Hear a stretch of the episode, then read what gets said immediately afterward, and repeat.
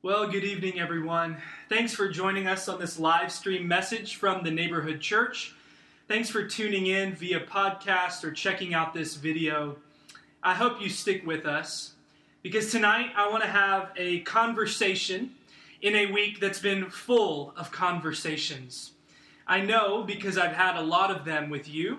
I know that you've had a lot of them in your circles.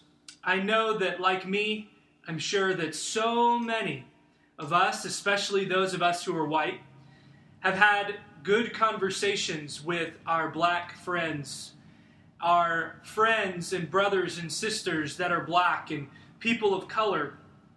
I know that you've had conversations within our own church.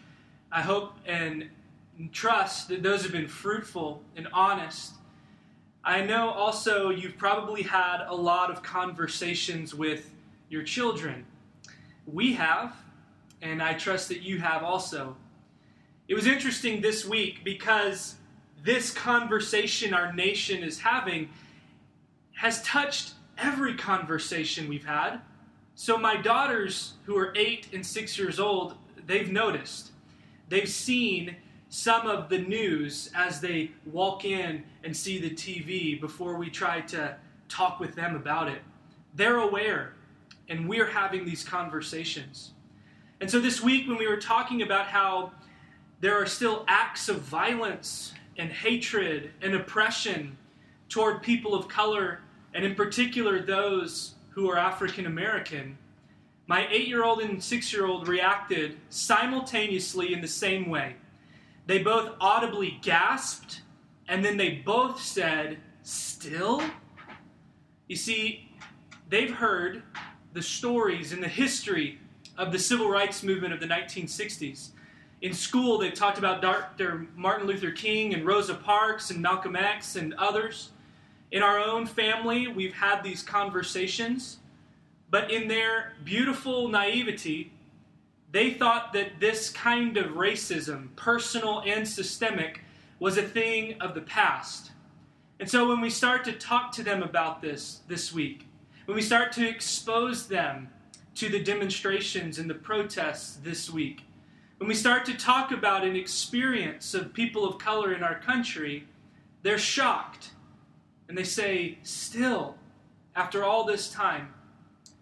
And the truth is, it just opened our eyes as white parents that we have to keep having these conversations. We have to be intentional with these conversations. So, to that end, before we get into our conversation this evening, I want to alert you to two opportunities, if you're a member of the neighborhood church, two opportunities that we're working together on this week. The first is that Thursday at 10 a.m., there's going to be made available to the members of TNC a neighborhood kids conversation via Zoom with our own uh, friend and member in our community that herself is a person of color, herself is a counselor in the school district and here in Garland.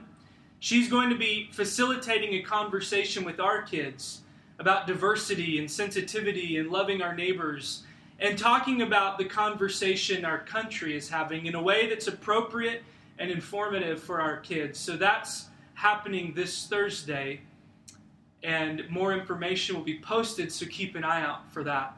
That's the first opportunity. The second is we're looking to organize a prayer vigil for our community because, as God's people, no matter what we do, we're called to do it in the example of Jesus and with love and with prayer. And so, those are just two opportunities. And I know that so many of you, like me, have been having conversations and getting out in your own way. But this evening, our conversation is going to take us back to Acts chapter 2. You might say, well, you looked at Acts chapter 2 last week, and you're right. We're going to revisit that Pentecost story.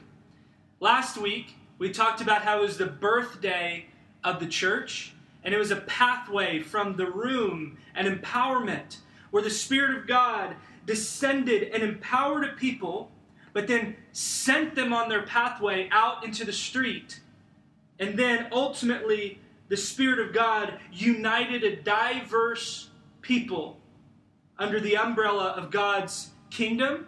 And it was this empowering and sending and uniting that got a nation's attention. We're going to revisit this story in Acts chapter 2 because once they got their nation's attention, the crowd was divided. The crowd was met with some curiosity and they asked this question okay, what does this mean? While others in the crowd just dismissed them, they explained it away and they left unchanged. I'd rather be a part of that crowd that is curiously and thoughtfully asking that question what does this mean? The Spirit of God is at work, uniting and awakening and moving. So we need to sit with that question okay, what does this mean? So before we allow the Apostle Peter to answer, Lord willing, next week, I think we need to sit and try to take a stab at and answer ourselves in this conversation. So we're going to be addressing that question what does this mean theologically, socially, and then thirdly, personally. And before we let Peter answer, I believe that we as God's people need to wrestle with this question ourselves. Because that same Spirit in Acts chapter 2 still empowers us for this truth telling, barrier breaking job that He is calling us to do. A conversation still needs having. Yes, Emma and Nora, it's still happening. And we as God's people need to sit with these questions. What does this mean theologically, socially, and personally? I hope you're able to find a couple prayers that we posted. One will be our opening prayer, I'd love to say together. And the other is from Ephesians chapter 3. That will be our closing prayer. There are two images I shared an hour ago in our church member group and then our public Facebook page.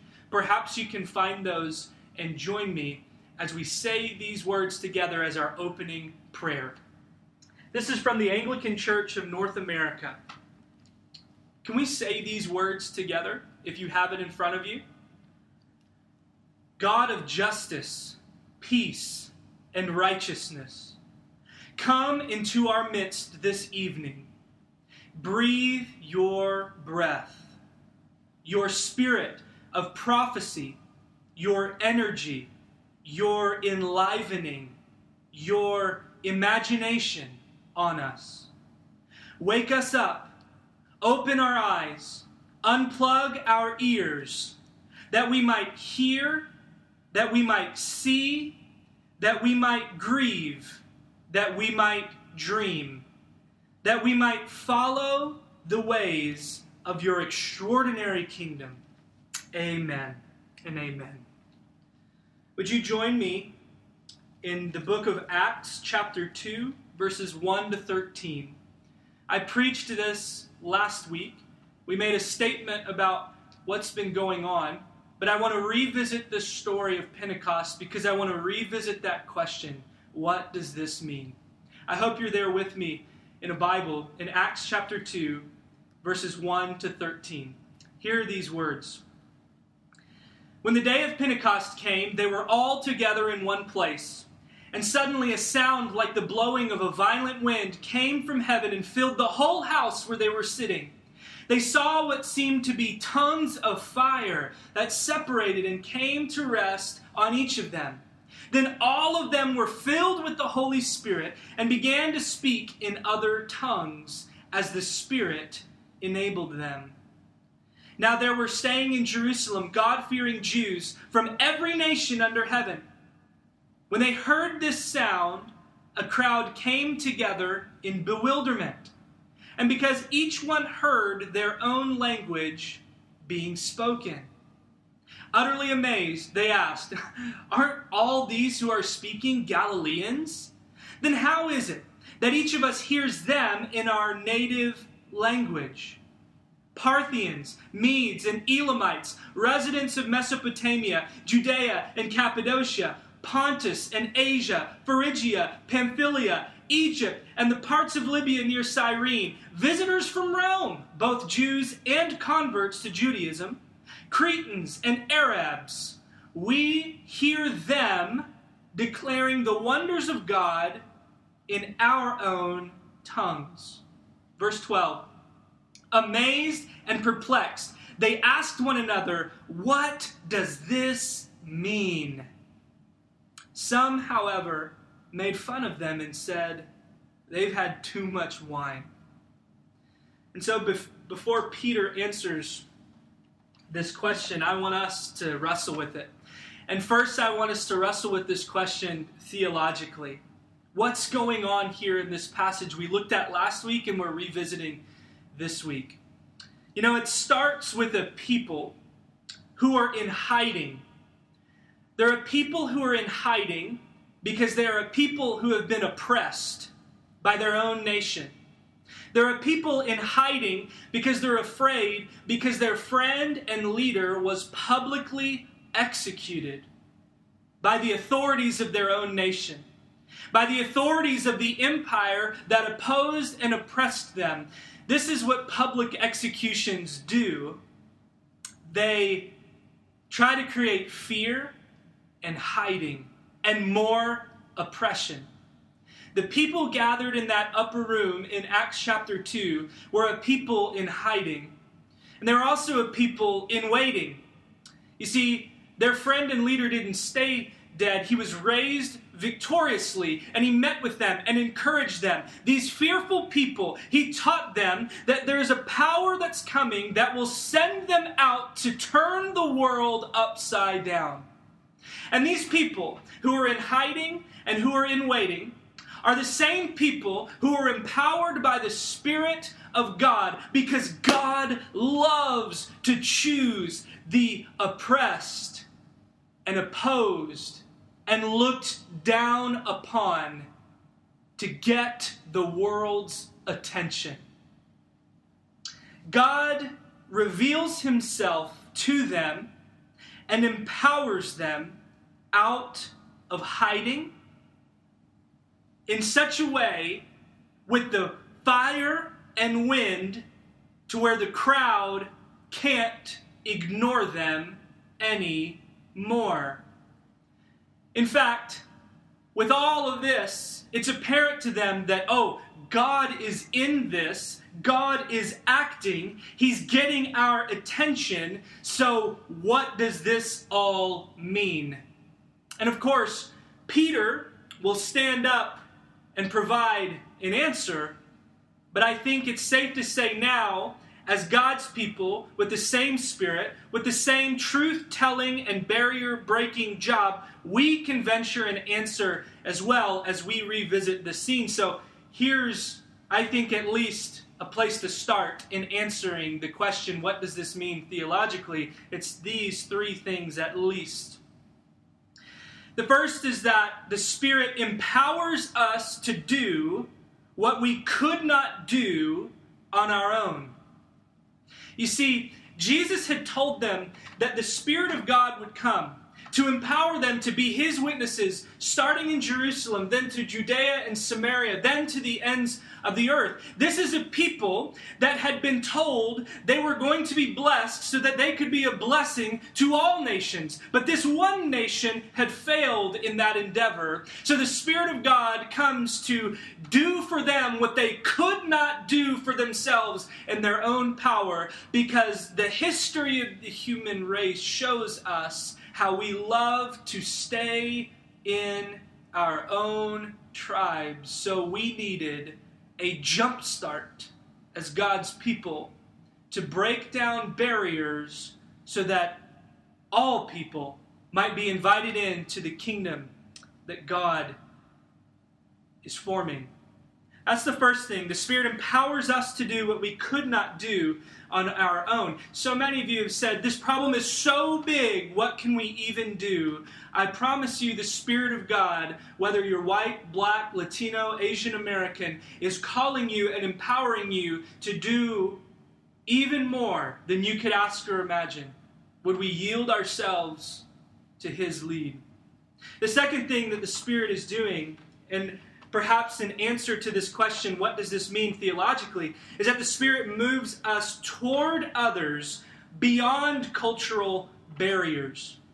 I know that some of you, because we've looked at this passage twice, are saying, yeah, but these were all Jewish people gathered for this festival of Pentecost. But what's fascinating is that the Jewish people at this time had dispersed and filled the whole known world, and they had become enculturated and encapsulated in all of these different nations. And their native language, their mother tongue, had become these unique cultural spaces.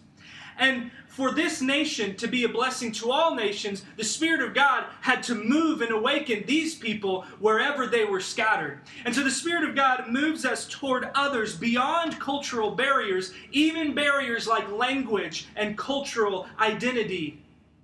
This is what the Spirit of God is doing. It's what He did in Acts chapter 2, it's what He's doing here and now. And the degree to which we are crossing barriers is the degree to which we are following the barrier breaking Spirit's lead. The third thing, what does this mean theologically, is at least this the Spirit unites a diverse community into a kingdom family. The Spirit of God unites a diverse community, which is what I was just describing, that diverse community, into a kingdom family. This should not be a surprise to these followers who are in hiding and waiting because this is so much in line with Jesus' example, always reaching out to those who are on the edges of the boundaries and barriers of who should receive God's blessing. The first words we see Jesus saying in his Sermon on the Mount in Matthew chapter 5 is Blessed are the poor in spirit, the meek, the merciful, the hungry and thirsty for justice and righteousness. Jesus says the geography of the kingdom of God is for you and you and you. Even when you're opposed, oppressed, and exhausted, you are squarely within the reach of God's kingdom. The Holy Spirit is moving, compelling us to follow Jesus' lead. Paul will write in 2 Corinthians 5 We've been given a reconciliation ministry because Christ's love compels us, propels us. He is calling us to follow his example of what he has done. He will not ask you to do something he has not done himself, even if it means touching those who you would not have touched previously. To paraphrase the late, great Dorothy Day, she said, Love casts out fear, but in order to love somebody, you've got to get close enough. And I think that fear keeps us trapped in our rooms but the Spirit of God is moving us out to break down these barriers. We're following Jesus' lead. And by the way, followed by more and more movement further and further out to everyone, everywhere. We can say confidently that the Spirit of God is still doing this. The same Spirit empowers us for the same truth telling and barrier breaking work. What does it mean theologically? The Spirit is filling us up, moving us out, and knitting us together. The Spirit empowers us to do what we could not do on our own.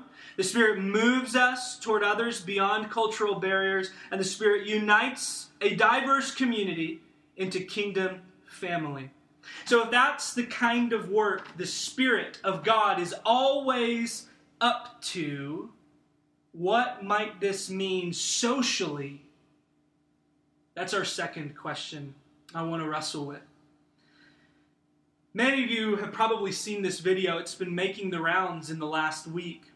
And in the first of his new series, Uncomfortable Conversations with the Black Man, ESPN analyst and former NFL athlete Emmanuel Acho shares this story at the beginning of this video. I was grateful to Kristen for mentioning this to me in our small group conversation we had this week. He shares a story of riding his bike around Lake Austin. And he says, I saw a white girl up ahead of me. And so as he's riding his bike closer and closer to her, he does what cyclists always do when they're sharing the path with others. He said, When I was 15 meters away from her, I said, On your left. But she didn't move off course. And he shares that he was thinking, okay, if she doesn't move off course, if she doesn't wake up, we're in for a collision. So now he's 10 meters away from her and he says louder, On your left. She still doesn't move. And then he's five meters away from her and he says, On your left. And she still doesn't move. And you see, the fact is, if she wasn't going to change her course of action, uh, a collision was imminent. So, of course, the collision happens. And he uses that, Emmanuel Acho, to illustrate how it took her removing her earbuds to be able to hear his approach. And he uses that to illustrate how for 50 years and more, black people in America in the 1960s and beyond have said, We're oppressed. And then decades later, we're oppressed. And then now, in this present moment, we're oppressed. The collision that was always inevitable, I think, has hit. I think it's hit because, in my own point of view, I'm seeing white America removing their earbuds in mass. I'm hearing from my white friends and neighbors that I need to pay attention now. I've cared, I've seen it, but I have to pay attention. I'm hearing people say, I'm uncomfortable and I've got to pay attention to that. I need to educate myself. This is a big deal. And I think the people of color in our lives are saying, yes, this is what we've been saying for decades. But have we been listening? Have I been listening? Have I been paying attention? It feels different this time, this collision. And so yesterday I was talking to a friend who's black in our community, and he says, It is uncomfortable. You're right to feel that way. And he said, Good. We all need to feel uncomfortable. The pot has been stirred and we need to let it stay stirred. I asked this person that lives here in our community, I said, It feels different for me. Does it feel different for you and in your circles? And he said, Yes. Now, he said, It may be different, and you may be paying attention more. We all may be paying attention more, but it begs the next question now what? What's next? I think the Spirit of God has awakened us. And for white America, myself included, the first step is awareness. And what we see socially is that it's not just white America, it's all of America. And we see this outpouring, if you'll allow my loud illustration, this outpouring that has made visible the experience of people of color. It's made visible in this collision our black brothers and sisters, our indigenous history and the way we've reacted to them, our Asian American brothers and sisters, our Latino American brothers and sisters. We have seen this outpouring of all of these people that have been shouting for decades and generations. And for at least white America, the first step is a greater awareness. And I think what's happening is this next movement from awareness to communication. I'm seeing, and you're seeing, and you're having more and more stories being shared of people of color and their experience in this country I need to confess to you that I've heard stories from my friends this week that I have never heard in years that I've known them, and it's because I never asked. I never asked about their experience of racism in this country. And I got to confess that we need to have more of these conversations. Because awareness, I think, leads to conversations, and a crucial piece of conversations is listening, taking the earbuds out. I think once we have awareness and conversations across all of these different barriers and boundaries, that leads us, thirdly, to empathy. In protests and demonstrations all across America and in our neighborhood this week, we saw moments like this one. All peoples gathered, demonstrating, protesting, invited to kneel in silence and stillness for 8 minutes and 46 seconds. This is a powerful demonstration. Obviously, that time is not incidental 8 minutes and 46 seconds. It's the time that that police officer had his knee on George Floyd's neck. And in that stillness, with your knee on the ground, you cannot ignore George Floyd. You cannot ignore what it must have been like. You cannot ignore the time in that stillness that feels like an eternity. You cannot ignore the pain of your own knee that could have only been a fraction of what George Floyd experienced. It's cultivating empathy. It's cultivating some semblance of sharing some fraction of the pain.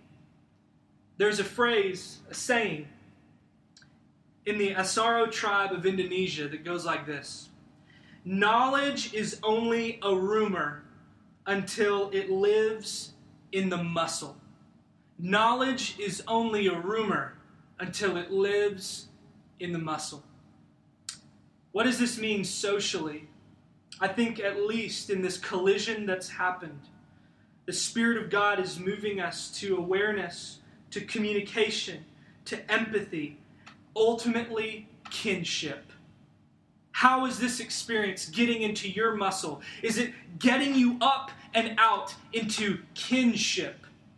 Only then, after awareness, communication, empathy, and then ultimately we can get to kinship. This is the gift and goal of the Spirit's work kinship.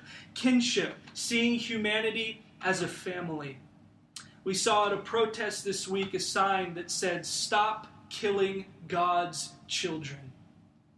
Only then can we start to work and move next step if we begin to see all people, not as a person to be feared or an enemy to be hated or someone to be avoided. Only when we see those people as brother and sister and father and mother and friend and relative can we begin to move and work in the way that the Spirit of God is calling us. What does this mean socially? The collision has happened. We've got to pay attention and move together toward kinship.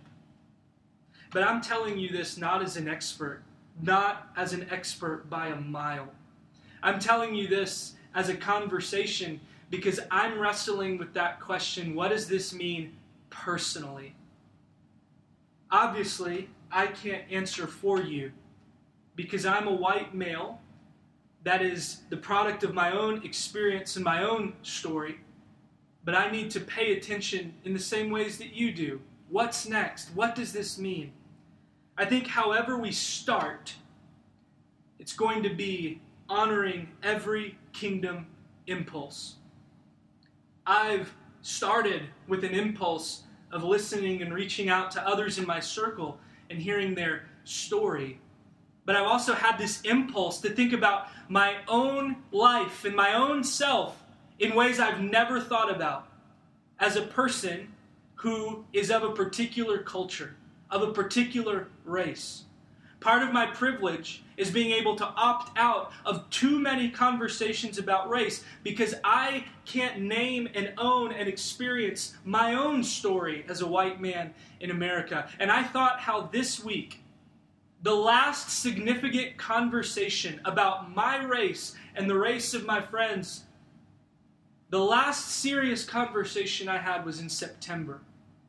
And it was with three of my brothers and friends one was black, and two were Hispanic. And I was thinking this week, that was my last significant conversation on race in America, and that was eight months ago. But I know that it wasn't their last conversations that they've had. And one of these men that I was having this conversation with, as we were talking about this this last week or two, he said, Now sit with these two questions. Why is that the last conversation you've had? And the second one is, When's your next one? I think that's part of what it means for me personally. Part of what it means for me personally is having intentional conversations with my white daughters who live and move and operate in a world that is diverse but is still plagued with the same things they thought were ancient history. As we've exposed them to what's going on in our world, we've seen our daughters process this, and one of the ways is standing right here. It's something that Emma painted, and there are different hearts with different skin tones, all together, yet all distinct. We saw her use sidewalk chalk this week while we were sitting in the yard we wondered what they were coloring, and we saw that she was writing things like, A person is a person no matter what. She was writing things like, We need to love everyone. And she drew a picture of two little girls of different skin colors hand in hand. We're realizing that we have to be intentional with these conversations because our children need to process their own experience. And what does this mean for you personally? I can't answer that for you. I'm trying to tell you I'm right there with you as a fellow learner and processor. But I'm convinced that it starts by honoring your spirit led kingdom impulses because the outpouring is apparent and we can't ignore it. So now, for God's people, how you answer that question is going to be your piece of the puzzle, your conversations, your listening, your empathy, your action, your awareness, all of these things that you do as you move at the Spirit's impulse, because we still have a truth telling, barrier breaking job to do that starts with the Spirit of God and ends with kinship, where we see all humanity as family. Each impulse. That's where you've got to take it from here. Because we can have a conversation about what does it mean theologically. We can have a conversation about what it means socially but the only person that can really do the heavy lifting on what does it mean personally is you and I together. And this week, someone in our church, another person of color, said that in all of this movement, every little thing helps.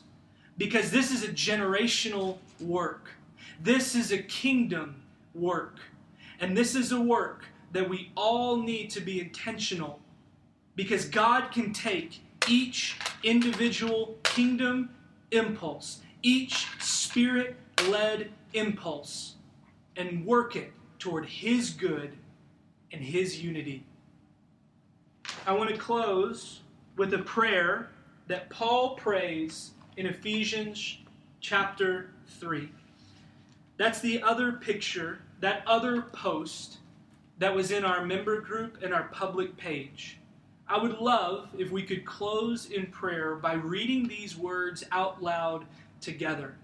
Because whatever kingdom impulse, whatever it means, it's going to have to be rooted in prayer and love and the example of Jesus and the movement of the Spirit. And this prayer is one we must continually pray together. So let's close with these words from Ephesians chapter 3. For this reason, I kneel before the Father, from whom every family in heaven and on earth derives its name. I pray that out of his glorious riches, he may strengthen you with power through his Spirit in your inner being, so that Christ may dwell in your hearts through faith. And I pray that you, being rooted and established in love, may have power, together with all the Lord's holy people, to grasp how wide and long and high and deep is the love of Christ, and to know this love that surpasses knowledge, that you may be filled to the measure of all the fullness of God. We pray this in the name of the Father, and of the Son, and of the Holy Spirit. Amen.